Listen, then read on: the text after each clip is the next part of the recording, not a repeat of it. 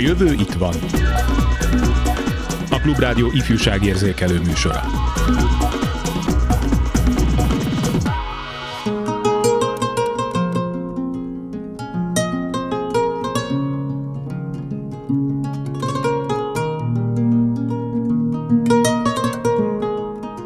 Ekkor kisgyermekeket vittek hozzá, hogy érintse meg őket, de a tanítványok elkergették azokat, akik hozták őket. Ezt látva Jézus haragra gerjedt, és azt mondta nekik. Engedjétek hozzám jönni a kisgyerekeket, és ne akadályozzátok őket, mert ilyeneké az Isten országa. Bizony mondom nektek, aki nem fogadja Isten országát úgy, mint a kisgyermek, nem megy be oda. Azután karjaiba vette őket, rájuk tette a kezét, és megáldotta őket.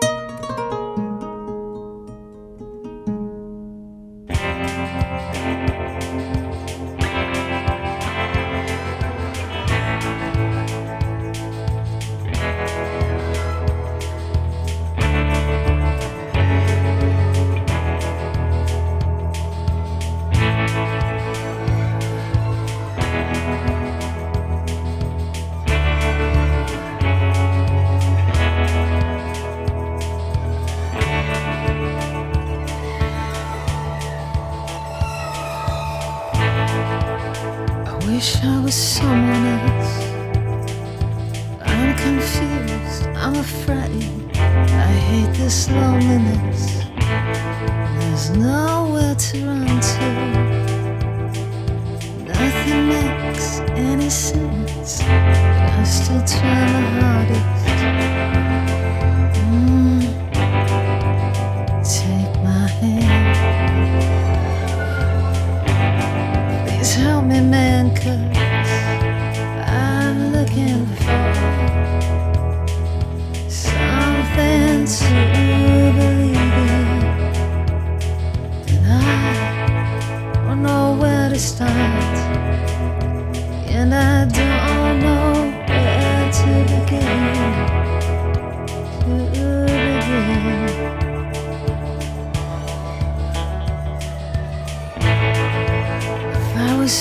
stupid naive, trying to achieve what they all call contentness. If people weren't such dicks, and I never made mistakes, then I could find forgiveness.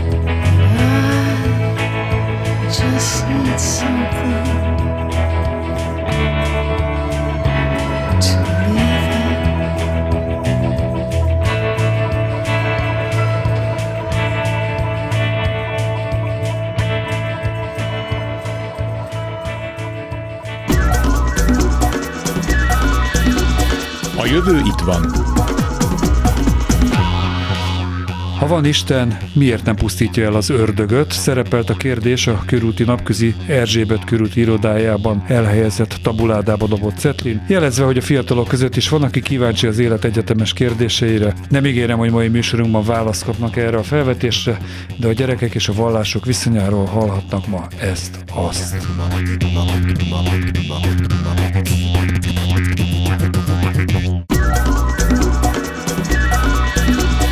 A jövő itt van. A stúdióban Perintfalvi Rita teológus közgondolkodó, akit kezdésként rögtön szembesítek is a felvezetésben szereplő kamaszgyerek által feldobott dilemmával, miért hagyja mindenható, hogy itt grasszáljon közöttünk a gonosz. Üdvözlöm a kedves hallgatókat én is. Hát ez egy nagyon komoly kérdése tulajdonképpen a keresztény hagyománynak, de a zsidó hagyománynak, sőt szerintem az iszlám hagyományának is egy alapvető kérdés. A rossz létezése, illetve a rossz létezésének a létjogosultsága, hogy hogy lehetséges az abszolút jó Isten mellett, hogy lehessen ez a gonosz, sőt nem csak, hogy létezik, hanem tulajdonképpen tere van az életünkben, ott van, jelen van. Miért engedi ezt az Isten? Ugye nagyon sok teológus is feltette ezeket az alapvető kérdéseket, hogy ha az Isten végtelen, illetve a hatalma korlátlan, mindenható, ugye ezt mondja a teológia, ezt a kifejezést, akkor miért nem semmisíti meg a gonosz? Tehát milyen egyszerű lenne? Az egész világ sokkal szebb lenne, emberibb lenne. Hát nekem egy nagyon egyszerű válaszom van erre, az, hogy az Isten az szabad akaratot adott az embernek, értelmet, mert ez az emberi méltóság alapja, hogy szabadok vagyunk, és ezért tulajdonképpen mi dönthetünk a jó és a rossz között, és hát így jelenik meg tulajdonképpen a gonosz is a világunkban. Én nem feltétlenül gondolom a gonoszt egy ilyen megszemélyesített, rajtunk kívül levő valóságnak, hanem valahol bennünk van a gonosz is, ugyanúgy, ahogy a jó is, és ez a küzdelem ez bennünk folyik, pontosan azáltal, hogy dönthetünk jó és a rossz között, de hát arra vagyunk meghívva, hogy képesek legyünk a jót választani. Ez lenne tulajdonképpen a boldog életnek a titka, de az Isten nem bábukat akart, hanem olyan lényeket, akik szabadon mondják a jóra rá az igenüket, és ezért választhatjuk a rosszat is, és így jelenik meg, vagy így lesz tere a mindennapi életünkben, a családunkban, a társadalmi életünkben, akár a gonosznak is. Mennyire foglalkoztatja a gyerekeket, kamaszokat a transzcendencia kérdése, a feljebb való, az Isten, vagy éppen az ellentetje az ördög? Hogy mi a tapasztalata? Valahol a gyermeknek van egy természetes kapcsolata a transzcendenssel, az Istennel. Talán azt is lehetne mondani, hogy a gyermeknek az Isten az egyfajta apa figura, van egy nagyon személyes, bizalmas viszonya vele, nyilván persze kell ehhez, hogy kapjon anyjuk egy vallásos nevelést a családból, mert hát amúgy ugye nem találnák ki magának, bár lehet, hogy magának is kitalálna egyébként. Az ember, amíg gyerek, közvetlenebbül kapcsolódik a transzcendenshez, mint amikor felnőtté válik. Itt nyilván, amikor már megjelenik az értelem, megjelenik a kritika, és hát feljönnek bennünk azok a kérdések, hogy de most ez az Isten, ez most tényleg létezik. Ez a gyerekekben sokszor nincsen, sokkal természetesebben megtapasztalják az Isten közelséget. Ugye tudnak vele beszélgetni, mondjuk akár az esti imákban, és van egy, van egy kapcsolatuk, tényleg pont úgy, mint egy, mintha egy szülőhöz kapcsolódnának egy ilyen mennyei atyához. A szocializációs hatásokon a nevelésen kívül mi múlik, hogy a gyerekek higgyenek? Én azt gondolom, hogy az ember az egy alapvetően spirituális lény. Tehát nem csak egy materiális lények vagyunk. Ez onnan érződik, bármilyen spiritualitásról beszélünk, hogy nem tesz csak az boldoggá, hogyha azok a dolgok megvannak, például, hogy mit tudok enni, van egy jó hivatásom, van egy boldog családéletem, de valahogy azért a legtöbb embernek, főleg amikor a saját végességével tapa, ö, találkozik, azzal, hogy az élete véges, egyszer vége lesz, egyszer meg fog halni, vagy mondjuk megjelennek a krízisek, a különböző életkrízisek, akár egy vállás, akár egy munkahelynek az elvesztése, egy tragédia, amit ugye nagyon nehéz feldolgozni egyénileg, akkor úgy kinyílnak a kapuk a lélekben, és valahogy megjelenik az igény arra, hogy itt valami töltse be ezt az űrt, mert azt érzem, hogy itt űr van, és akkor ugye nagyon sok ember ilyenkor válik spirituális keresővé, aki egyébként mondjuk nem tanulta meg a családból, tehát nagyon sok egyébként az az ember, aki felnőttkori megtérő, vagy felnőttkori visszatérő a hitébe. Hát egy ilyen mondat ugye, amikor egy ilyen politikus szájából hangzik el, ugye ez azért problémás, mert most mit jelent az, hogy kereszténynek? Ez olyan szép, de akkor lenne szép, hogyha tartalom lenne mögötte, és nem egy üres címkévé válna, és hát amikor ugye a politika használja ezeket a dolgokat, sajnos kiüresíti a tartalmát. Jó, hát a politikusokat hagyjunk most, ne roncsunk el ezt a karácsonyi beszélgetést. Viszont az érdekelne szülőként is, meg egykori pedagógusként is, hogy meghagyjuk a gyerekeket ebben a hitükben? Ez majd magától a helyére kerül, már most a Mikulás meg a Nyuszi, hát hogy Istennel milyen kapcsolata lesz a későbbiekben, ez megint csak egyéni, illetve szocializációs hatás, nem? Ugye ez azért két történet talán ez a Mikulásba hinni. Igen, igen, igen. Nyusziba hinni, vagy mondjuk igen. egy ilyen tételes vallásban hinni. Azért itt ezeknél a tételes vallásoknál szerintem nagyon fontos az, hogy mit kap a gyerek a szülőtől, nem csak az, hogy miről beszélnek otthon, hanem mondjuk milyen példát, milyen mintát adnak. Tehát hogyan élik meg mondjuk azt az adott hitet, hogyha mondjuk magukról azt mondják, hogy én keresztény vagyok, de hogy akkor ezt meg is élik-e. Tehát tényleg ott van-e az a fajta szeretet, az a fajta elfogadás az életükbe, amiről mondjuk ez a vallás beszél. Én azt gondolom, hogy a keresztény tanításnak a központi üzenete az a fele barát szeretete, vagy például a kirekesztettek felé való odafordulás, a szegények felé való odafordulás, tehát hogy ezt mennyire éli meg ez a család, ez ugye nagyon meghatározza azt, hogy a gyerek hitelesnek fogja gondolni ezt a vallást, vagy nem. Nagyon érdekes, nagyon sokféle szociológiai, vallásszociológiai kutatás van, ami azt mutatja, hogy nagyon gyakran a vallásos családokban nevelkedő gyerekekből lesznek az ateisták, az ateista családokban nevelkedő gyerekekből meg lesznek a vallásosak. Tehát pont ők fordulnak el, illetve hát egy ilyen kereső Ez úton Magyarázható mondjuk azzal a dackorszakkal, hogy az ember igyekszik dafke más csinálni, mint amit otthon elvárnak tőle, vagy amilyen irányba terelgetik. Egyrésztről igen, másrésztről meg én szerintem pont a hitelesség kérdése, hogy nagyon sokszor, akik magukat vallásosnak mondják, vagy gondolják, vagy meg is élik, esetleg formális módon, de ez nem hatja át azt a családi légkört mégsem olyan módon, ami vonzó lenne. Mert ugye miről van szó? Egy vallás akkor tud engem megszólítani, vagy bárkit, egy gyereket, egy serdülőt, hogyha ott abban jól érzem magam. De hogyha mondjuk a családban azt érzem, hogy ez igazából tőlem inkább elvesz, ezeken az elveken keresztül engem próbálnak mondjuk csak fegyelmezni, elvenni tőlem dolgokat, szabályozni az életemet, elveszik tőlem a levegőt, meg akarnak folytani, akkor nyilván én ebből menekülök. Nagyon sokszor fordul ez elő például szektáknál, vagy olyan fajta vallási közösségeknél, amik nagyon autoritár vagy fundamentalista módon gondolkodnak. Fundamentalizmusnak vagyok az egyik kutatója, úgyhogy ezért ez a terület ez nagyon közel áll hozzám.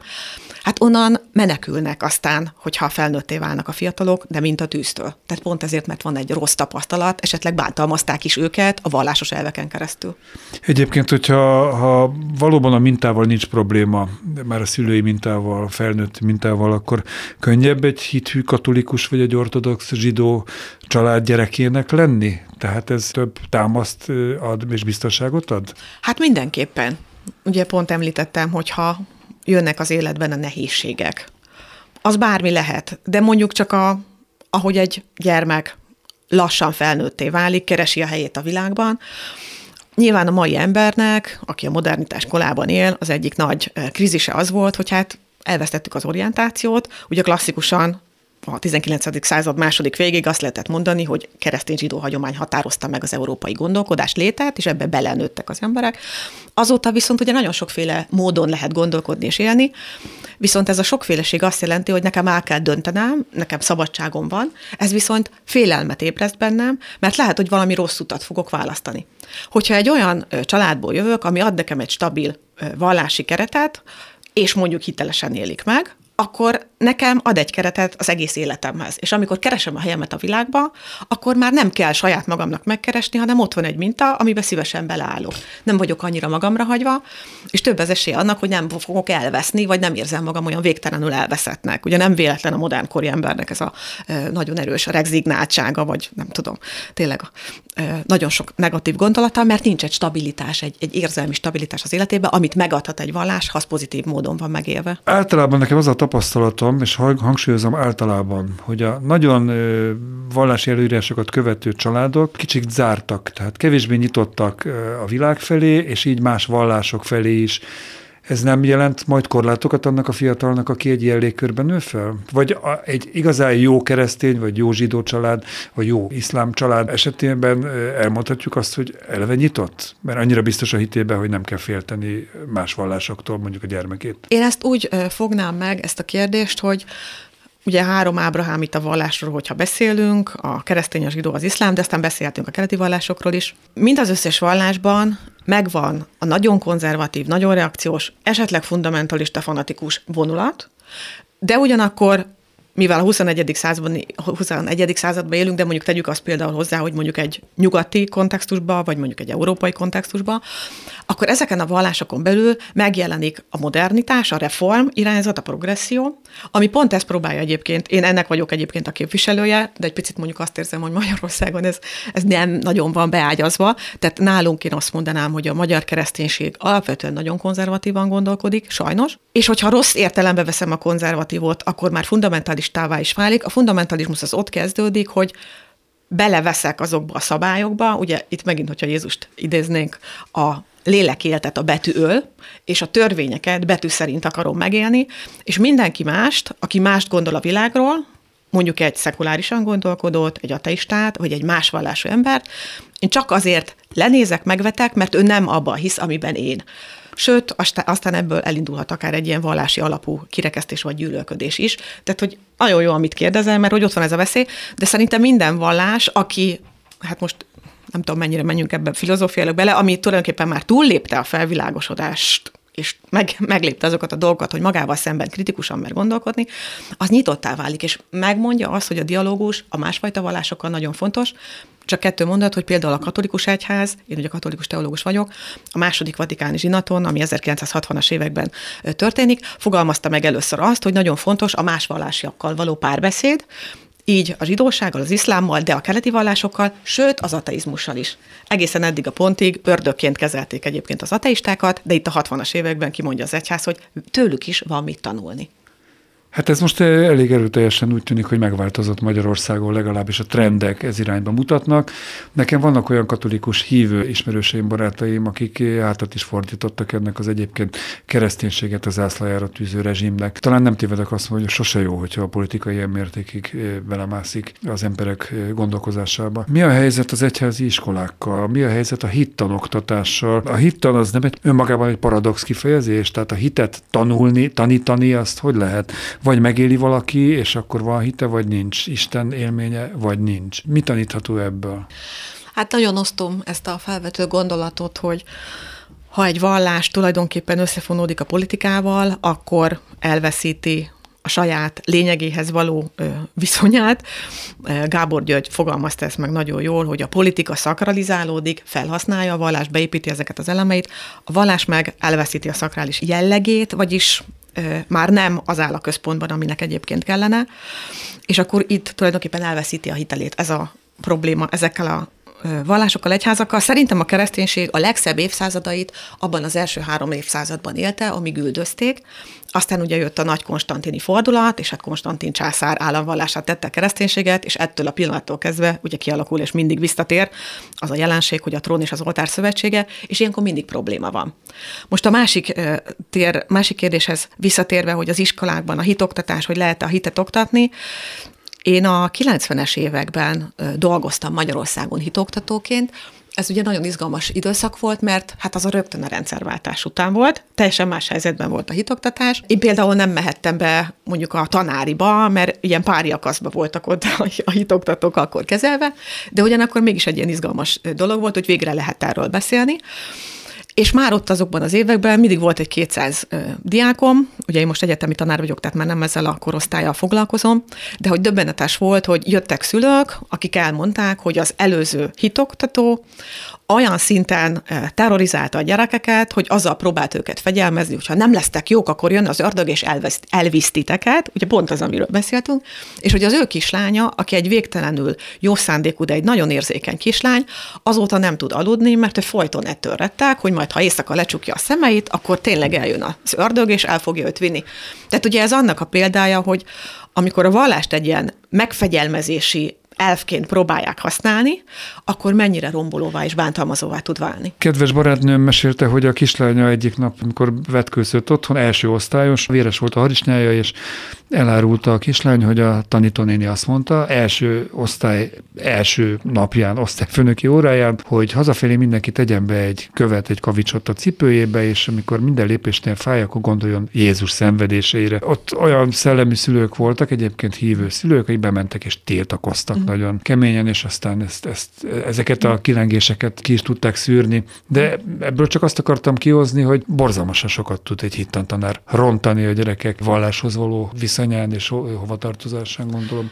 Ez így van. Hát amit mondasz példát, ez ugye az a fajta ilyen aszketikus gyakorlat, ami a középkori kereszténységbe vált e, mintává, akkor ugye ostorozták magukat, az emberek véresre verték magukat, hoztak ilyen mindenféle öveket, erényöveket, drótból, e, fájdalmat okozó módon magukra kötött dolgokat, pont azért, hogy érezzék a fájdalmat, és a fájdalmon keresztül azonosulhassanak azzal a Jézussal, aki ugye nagypénteken meghal a kereszten, Nyilván ezzel egyébként ma már a modern egyház nem akar együtt menni, illetve hát ez már nem tartja a követendő mintának, de még egy mai ezek szerint magyarországi hitoktatónak a fejébe ez még mindig megfordulhat, hogy miért ne lehetne a gyerekeket bevezetni ilyen praktikákba. Hát ezek nagyon veszélyes dolgok szerintem. És amit mondasz, hogy a hitoktató nagy mértékben hatással van a gyereknek a spiritualitására, természetes, én még tovább mennék, hogy nem csak a spiritualitására, a valláshoz való viszonyra, hanem az ő személyiségfejlődésére is.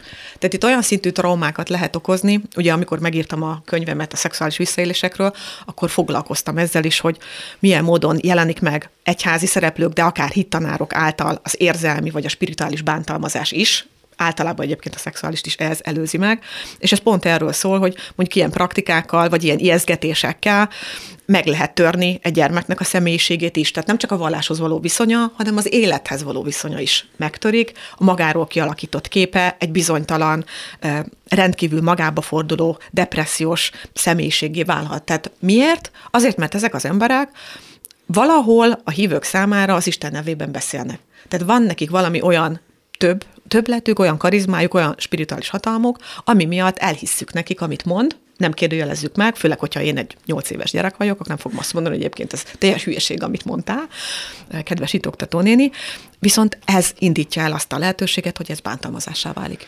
A hitoktatásra még visszatérünk, most egy rövid hírek következik zene, és akkor utána folytatom Perint Falviritával, maradjanak velünk.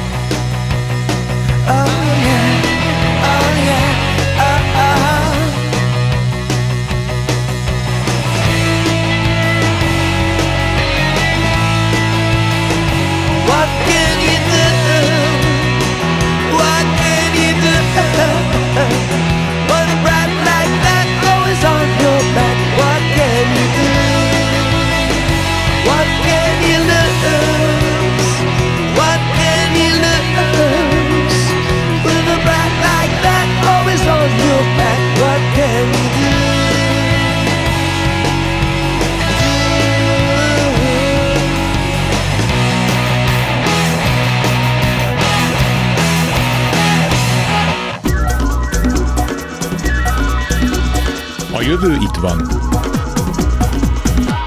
A jövő itt van, és továbbra is itt van a stúdióban Perintfalvi Rita teológus közgondolkozó, akivel a műsor első felében, felének a végén, második, műsor első részének a második felében a hitoktatásról, a hit tan tanároknak a szerepéről beszéltünk, és eh, itt még azért egy példát mondanék, amikor a, a hittan tanár nem feltétlenül hibázott talán. Én osztályfőnökként bementem a hittan tanárnak a órájára, mondta a hittan tanár, hogy az, hogy kikerül a mennyországba, volt egy ilyen kérdés a gyerekek részéről, ki a pokolba, hogy ö, a mennyországba az kerülhet, szóval az mindig az Istennel való személyes viszonyán múlik. És akkor az egyik kisgyerek megkérdezte, és akkor Hitler, ha olyan viszonyban volt Istennel, akkor adott esetben ő is ott lehet. És mondta a hittan tanár, hogy akár ott lehet, és erre mondta a gyerek, akkor én nem akarok oda kerülni. Hát igen, a keresztény gondolkodáson belül rengeteg ilyen eh, dilemma van, ami feszítheti az embert, például ez is, hogy mi lesz egyébként azokkal az emberekkel, akik rendkívül nagy gonoszságot követtek el, több millió ember haláláért felelősek. Van-e igazságszolgáltatás? mert tulajdonképpen meg kellene bűnhődniük, hogy ott van az emberben, főleg egy kicsi gyerekben. Tehát egy kicsi gyerekben rendkívül nagy az igazság utáni vágy vagy igény, tehát hogyha valaki rossz, akkor azt igenis érje el a büntetés, és hát hogyha mondjuk egy ilyen Hitler, vagy egy ilyen Hitler típusú figura, vagy bűnös, akár a mennyországba kerülhet, akkor ez egy nagyon nehezen feldolgozható konfliktus. Én azzal a pozícióval értek egyet, nekem ezt tetszik nagyon. Ugye érdekes, hogy a keresztény hagyomány, főleg a katolicizmus megünnepli a minden szentek napját. Ugye a minden szentek napján emlékezik az egyház azokra a megholtakra, akikről azt feltételezzük, hogy már a mennyországba jutottak. Itt ugye nem csak a szentekről van szó, hanem akár a családtagjaink közül bárki, aki meghalt, és már ott lehet az Isten boldogító színelátás előtt. Tehát, hogy azt tanítja az egyház, hogy vannak szentek, akik ugye a mennyországba jutottak, családtagjaink közül is ezt meg is ünnepeljük, de azt nem tanítja, és nem is taníthatja, hogy a pokolban lenne bárki. Tehát az egyház soha nem mondta ki senkiről, hogy ő százszázalékosan a pokolba jutott. Júdás? Nem mondja ki. Ezt nem lehet kimondani, mert ugye ez már egy olyan szintű ítélkezés, ami nem az embernek a dolga, hanem már tulajdonképpen erre az isteni bíróságra tartozik. Másrésztről viszont, ha az Isten jó, megbocsátó, a rosszat is jóvá lehet tenni, akkor meg azzal nem lehetne összeegyeztetni azt a gondolatot, hogy a pokolban bárki is van. Persze egyébként pont a vallási fundamentalisták szeretnének nagyon sok embert oda küldeni, akár a melegeket, akár azokat, akik liberális módon gondolkodnak, mondjuk engem is sokszor oda küldenének. Ezért ugye mondjuk a kereszténység kitalálta azt a köztes mezőt, hogy van a tisztító tűz, tehát például egy ilyen Hitler a tisztító tűzbe kellene, hogy jusson, ahol egyébként leszenvedi azt a fajta bűnt, amit elkövetett, annyi ideig, nyilván itt egy idén és téren kívüli helyről van szó, ameddig ez kell, és akkor kerülhet csak be a mennyországba. Például hasznos, hogy a gyerekek nyelvére lefordított, hasznosak az úgynevezett képes bibliák. Nem egy kicsit olyan ez, mint a, annak idején volt a száz híres regény, amikor zanzásítanak nagy regényeket, és egy háború és békét 5-6 oldalba elintéznek. Hát igen, de másrésztről pedig teljes mértékben érthető. Én ugye Ószövetségből, Ószövetségtudományból doktoráltam, hát az ószövetségi szövegek tele vannak olyan erőszakos történetekkel, hogyha mondjuk azt egy gyereknek a kezébe adnánk, akkor... Grimm mesék, nem messzire. Hát ennél még, ennél még durvább dolgok is vannak tömeges nemi erőszak, a háborús képek, amikor tényleg az ellenséget meg kell semmisíteni az igaz hitnek a nevében, de olyan szinten, hogy akkor a népen belül az állatokat, a gyerekeket, a csecsemőket is meg kell gyilkolni, tehát olyan szintű erőszakszövegek vannak a Bibliában, amit nyilván valamilyen szinten szelektálni kell, és akkor kell egy olyan kivonatot készíteni, ami mondjuk egy gyereknek is emészthető. Úgyhogy így ilyen értelemben én értem, hogy alapvetően a pozitív történeteket kell hozzájuk először közelvinni, mert egyébként azok a kérdések, amiket aztán majd fel fognak vetni például ezek az erőszakszövegek, azoknak a megválaszolására, hát ők még nem képesek életkoruknál fogva. A legnehezebb helyzetben azok a szülők vannak, akik se nem tisztán ateisták, se nem hívők, tehát olyan bizonytalan álláspontot foglalnak el, én például így vagyok vele, hogy beülök olykor a kislányommal a templomba, de igazából nem gyakoroljuk a vallásunkat. Lehet valami útmutatót adni nekünk, ezeknek a bizonytalan hitükben bizonytalan szülőknek, hogy hogy próbálják terelgetni a gyereküket? Hát szerintem egy szülőnek az egyik legfontosabb nevelési elve kellene, hogy legyen, amikor a gyerekével beszél, hogy ő legyen őszinte. Tehát, hogyha egy ember nem tartozik tételesen egy valláshoz, bár én azt, aki már imádkozik, már gondolkodik az Istenről, tulajdonképpen egy, egy kereső embernek gondolom, vagy mondanám, akiben lehet, hogy több a hit, mint ő saját maga is egyébként gondolja. Tehát ez ugye Szent Ágoston mondta, ez nagyon érdekes, hogy aki egyébként nagyon hosszú ideig eh, mindenféle filozófiai iskolákban kereste az Istent, rendkívüli eh, botrányos módon élt, egy prostituáltal költözött össze, akitől lett egy házasságon kívüli gyermeke. Egyébként erről a Szent Ágostonról beszélünk, aki utána a kereszténységben a legerősebb testellenes gondolkodóvá válik, nem véletlenül. De hogy miért hozom a példáját, hogy ő mondja azt, hogy kívül kerestelek, pedig te végig bennem voltál. Tehát, hogy szerintem ez az a fajta Isten tapasztalat sok kereső emberben, aki nem az egyházban, nem az egyház tanításában, nem annak a képviselőiben, a papokban, a hitoktatókban látja meg a kapcsolódási pontot, de lehet, hogy belül, önmagában, például amikor beül beülsz te is egy csendes templomban, és ott van valami személyes kapcsolódás, vagy valami e, keresési pont, hogyha ez van, ha egy szülőnek a lelkében, a szívében ez van, akkor ezt kell elmondani a gyereknek. Tehát akkor nem kell neki azt mondani, hogy neked pedig kötelezően egyébként ahhoz a valláshoz kell tartoznod, hanem azt kell neki elmondani, hogy én ezt így élem meg, nekem egy ilyenfajta kereső utam van, ezt tudom neked adni, és ezért szeretném, hogyha te is például nyitott maradnál, és majd, amikor megérik benned, csak akkor lennél mondjuk első áldozó, bérmálkozó. Tehát mondjuk én nem kényszeríteném rá a gyereket akkor, hogyha én magam ezt gondolom. Tehát semmi olyat nem kényszerítenek rá, amit én magam nem gondolok, vagy nem érzek. Tehát ilyen szempontból hitelesség, őszintesség. Megboldogult aposom annak idején nagy természetű ember volt, szókimondó, tehát mondta, hogy akaszt, fel kéne akasztani a papokat is, meg a nem tudom, mindenkit, Csurka Istvánt, meg meg a kommunistákat. De amikor megtudta, hogy nem kereszteltük meg a kislányunkat, akkor azt mondta, de hát miért? Hát azt, azt kell, nem? És gondolom, hogy a, a legutóbbi népszámlálásnál, ahol a vallási jóvatartozást kérdezték, nagyon sokan rámondják, hogy hát keresztény, katolikus, református, holott közük nincs a vallás gyakorláshoz. Keresztelés az a bevezető szertartás, vagy a bevezető szentség a kereszténységben, amiről ugye beszéltem, hogy elsáldozás, bérmálkozás, az már ugye a felnőtté válás, vagy a, hát a bérmálkozás legalábbis a nagykorúvá válásnak a szentsége a kereszténységben.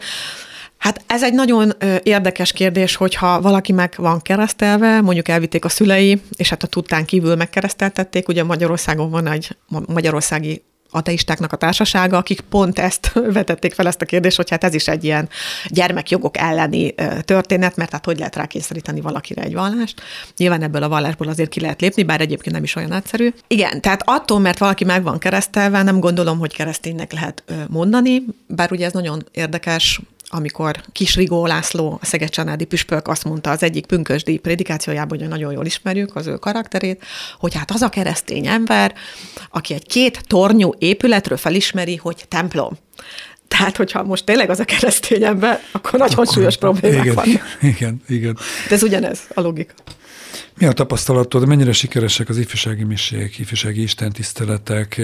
Lehet-e, szabad-e fiatalítani a megszokott rituálékon? Lehet-e helye például a templomba, Bach mellett mondjuk a punknak vagy a technónak, ha a fiatalokat ez vonza be? Hát én vagy szerintem ez, mindenképpen lehetne, és mindenképpen kellene, hogy legyen ennek tere. Most már Magyarországon kevésbé kapcsolódok ilyen dolgokba bele, nem látok annyira bele. Tudom, hogy voltak és vannak erre törekvések, meg hát nagyon sok helyen aztán küzdenek is ellene, hogy hát a hagyományainkat, azokat a szép népenekeket ne vegyük el. De hát, hogyha az egyház szeretné megszólítani a fiatalokat, akkor a fiatalok nyelvén kell tudni beszélni. Tehát ez egy alapigasság, és hogyha az ő világukba ezek a zenék tartoznak, akkor be lehet hozni, és hát amit fontosnak találok, hogy ennél még fontosabbnak, hogy az a pap, aki ott beszél, az az ő nyelvükön beszéljen. Nagyon sokszor azt érzem, hogy ilyen 19. századi módon, kegyes, ájtatós stílusba, modorossággal beszélnek, ami egyszerűen riasztó. És hát ami nagyon fontos lenne, hogy nem csak azt, hogy most zenét, különféle zenéket hozunk be, hanem hogy aktívan engedjük meg, hogy ezek a fiatalok vegyenek részt a liturgiába. Én például egyszer Németországban történhetett ez meg, ez is nem véletlenül Németországban, hogy egy püspök mellett megengedték nekem, hogy én nőként prédikáltam 150 ember előtt. Ugye nyilván egyébként tilos prédikálni, de ennek is megvan a maga kis, kis kapuja, ezt egyfajta hitbeli tanúságtételnek nevezik, és hát ez egy rendkívül nagy élmény volt. Most a fiataloknak is az lenne jó, hogy ők nem passzív szemlélőként lennének ott, hanem bevonni őket minél jobban és minél mélyebben ezekbe a cselekedetekbe, mert akkor fogják a magukénak érezni. Tudod, emlékszel arra, amikor Benedek pápa megválasztására várva ezrek, tízezrek táboroztak, és ember fiatalok sátraztak a Szentpéter téren és Vatikán szerte, várva a fehér füstöt, akkor utána, amikor megválasztották a pápát, és hazamentek ezek a hívő fiatalok, rengeteg használt gumiószert találtak a sátrakban és a környéken. Most azt hagyjuk, hogy miért nem vitték el magukkal, de hogy mikor jön rá az egyház vajon. És gondolom, hogy ez is fontos lenne a hit terjesztése szempontjából, vagy az egyház fiatalodása szempontjából, hogy egy kicsit ezeken a középkori dogmákon, ami például a szexuális életet érinti, ezen egy kicsit, vagy nagyon lazítanának, enyhítenének. Hát nekem is van egy ilyen példatörténetem, az pedig Magyarországról, hogy erről beszélgettek 20 éves fiatalok, Feldmár Andrásnak a nyári táborába, ugye Feldmár András terapeuta, pszichológus, aki hát ugye arról híres, hogy hát azért egy nagyon szabadon gondolkodó ember, és hát mindenki azt várná, hogy akkor abban a nyári táborban is ilyen módon élnek a fiatalok.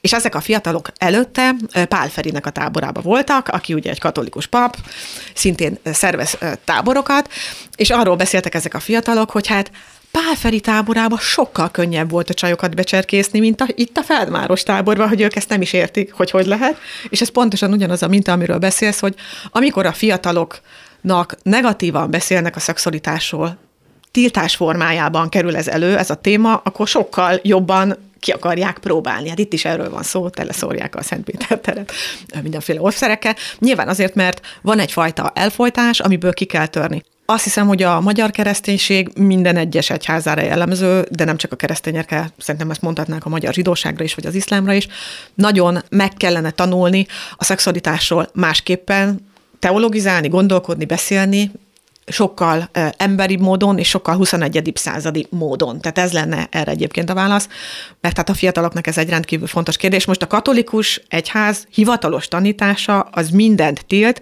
ami a házasság előtti szexualitás. Sőt, nem nincs benne az, hogy a szexualitás csak a gyermeknemzés céljából engedélyezett, vagy javallott, vagy... Ez most már nincsen benne, ez is a vatikáni zsinatóta nincsen benne, ugye 60-as is évek. a célja. Most már igen, de ehhez is sok-sok évszázadnak el kellett tennie, nagyjából 1960-ig el kellett jutni, hogy hát arról beszélhessünk, hogy egyébként amikor két ember az erotikában, a szexualitásban egyesül, akár az lehet egy Isten dicsőítésé is, és Egyébként annélkül, hogy a gyerek nemzés célja benne lenne, egymásnak a személyiségét maga ez az együttlét építheti, hiszen a szexualitás az egyfajta kommunikáció. Jó, hát Hazolja. a katolikus klérus egy idő után Harry Potternek is megbocsátott, aki egyébként egy ilyen üldözött figura volt, egy egészen döbbenetes módon Lengyelországból azt hiszem onnan indult ki ez. Megfér egymással istehit és liberalizmus, vagy istehit és baloldaliság? Ezt azért is kérdezem, mert hogy azért a fiatalok jó része inkább ezekhez a baloldali, vagy éppen liberális eszmékhez áll közelebb közelebb, mint a konzervatívhoz. Hát szerintem ez is egy ilyen kelet-közép-európai sajátosság lett, hogy aki vallásos, az konzervatív jobboldali kell, hogy legyen, mert egyébként a másik minta nem lehet. Hát nyilván, hogyha elmegyünk egy Németországba, ott rengeteg másik történetet vagy példát is találnánk. Hogyha a Jézusi mintát nézzük, hát ő szerintem sokkal inkább baloldali, mint jobboldali, hogyha azt az alapeszmét nézzük, amire ő rátette az életét, ez pedig a szolidaritás, a mindenki felé való odafordulás, a társadalom peremére szorítottak, jogfosztottaknak a felemelése, amikor megengedi, hogy a vér, vérfolyásos asszony megérintse, szóba áll a vámossal, akit egyébként kivetett az akkori társadalom. Tehát ő neki van egy nagyon erős baloldali szociális érzékenység típusú üzenete, de ugyanakkor én azt gondolom, hogy a kereszténységben a liberalizmus is végtelenül ott van, már pedig a szabadságnak a szeretete. Itt most ellentmondok sok mindennek, amiről beszéltünk ma, de én azt gondolom, hogy egy vallás vagy egy spiritualitás akkor lehet építő, ha az egyént és a közösséget is minden egyes nap egy nagyobb fokú szabadságra vezeti, mint ami, amilyen szabadságfokon tegnap volt, és nem az elnyomásról szól, és nem arról, hogy egyébként én őt korlátozni akarom. Tehát az Isten hit az egyfajta szabadság tapasztalattá kellene, hogy váljon, ez például mondjuk a felszabadítás teológiának a gondolata, tehát innen is gondolom, hogy nagyon is lehet a liberalizmussal egyeztetni. Hát egyébként a műsor azzal indult, hogy azzal a kamasz kérdéssel, hogy ha létezik Isten, miért nem pusztítja el az ördögöt, ez egy liberális elv, nem? Azért, hogy az ember dönthessen, hogy melyik oldalhoz csatlakozik. Így van, így van. Tehát ugye, hogyha a liberalizmust olyan értelemben vesszük, hogy az egyéni szabadságjogokról való gondolkodás, az egyéni döntésnek a lehetősége, akkor minden egyes vallás ezt kell, hogy támogassa, különben az elnyomást, az autoritári, autoritár gondolkodást és hát az ilyen diktatúrákat támogatja. Mint egy hat évvel ezelőtt betiltottak Litvániában egy divatcéget, most a reklám kampányát tiltották be, mert Jézus és Mária képét használták modellként a farmerjeikhez. Nem merem kimondani annak a vezető beosztású, ez jó kifejezés, magyarországi papnak a nevét, aki egyszer egy kérdésemre azt mondta, hogy szerinte Jézus ma farmerba lenne. Még Homonai Gergely írt egy posztot, és azt írta, hogy ha Jézus ma élne, akkor kimenne a Pride-ra, és ő vezetné a Pride-ot. Most nyilván erre ráugrott aztán az egész jobboldani magát kereszténynek tituláló sajtó, mert hogy nem akarták ezt megérteni, és azt mondták, hogy hát ez teljes blaszfémia, mert Jézus nem lehetne egyébként a, az LMBTQ egyenlőségért vagy a szexuális emancipációért küzdő embereknek a vezetője ilyen módon.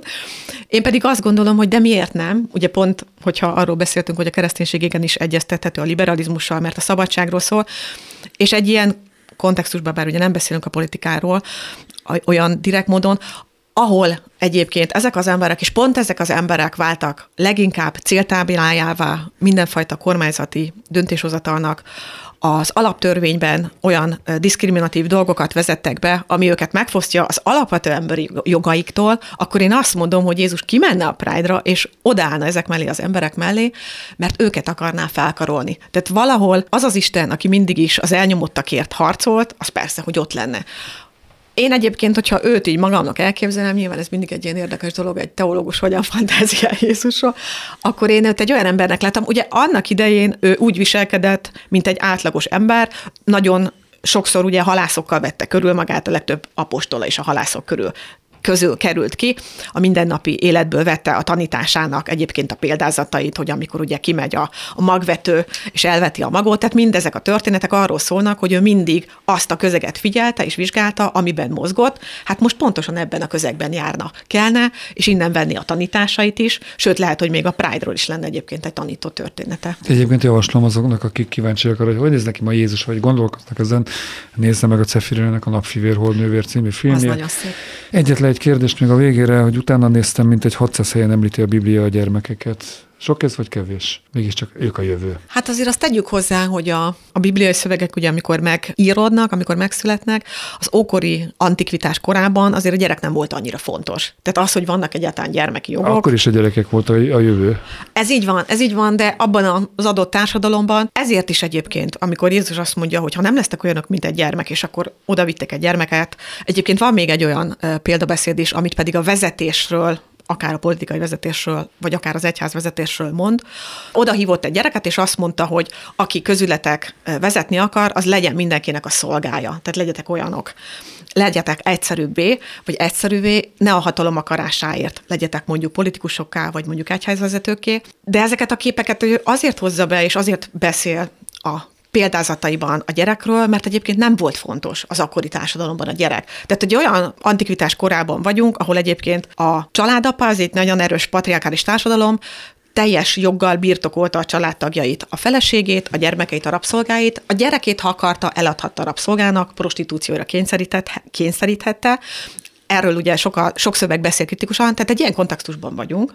Ugye nyilván ma már nem vagyunk ott, de hát ehhez kellett azért 19 évszázad, és hogy hát a gyermeki jogokat felfedezzük, de Jézus itt is forradal már ezen a ponton is, mert pont behozza ezeket a képeket, és beszél a gyerekek fontosságáról. Ez végszónak is nagyon szép ez a karácsonyi műsorhoz. Nem maradt más hátra, mint hogy megköszönjem Perintfalvi Rita teológus közgondolkodónak a beszélgetést, és boldog karácsonyt kívánjak. Mint ahogy ezt kívánom munkatársaim Rózsa Péter, Csorba László, Göcé és Zsuzsa nevében hallgatóinknak is.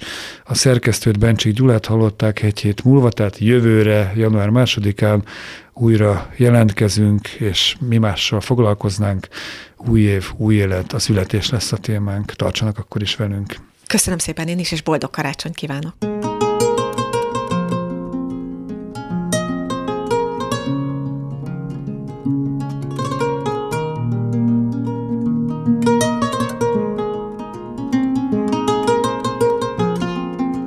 Bizony mondom nektek, ha meg nem tértek és nem lesztek olyanok, mint a kisgyerekek, nem mentek be a mennyek országába.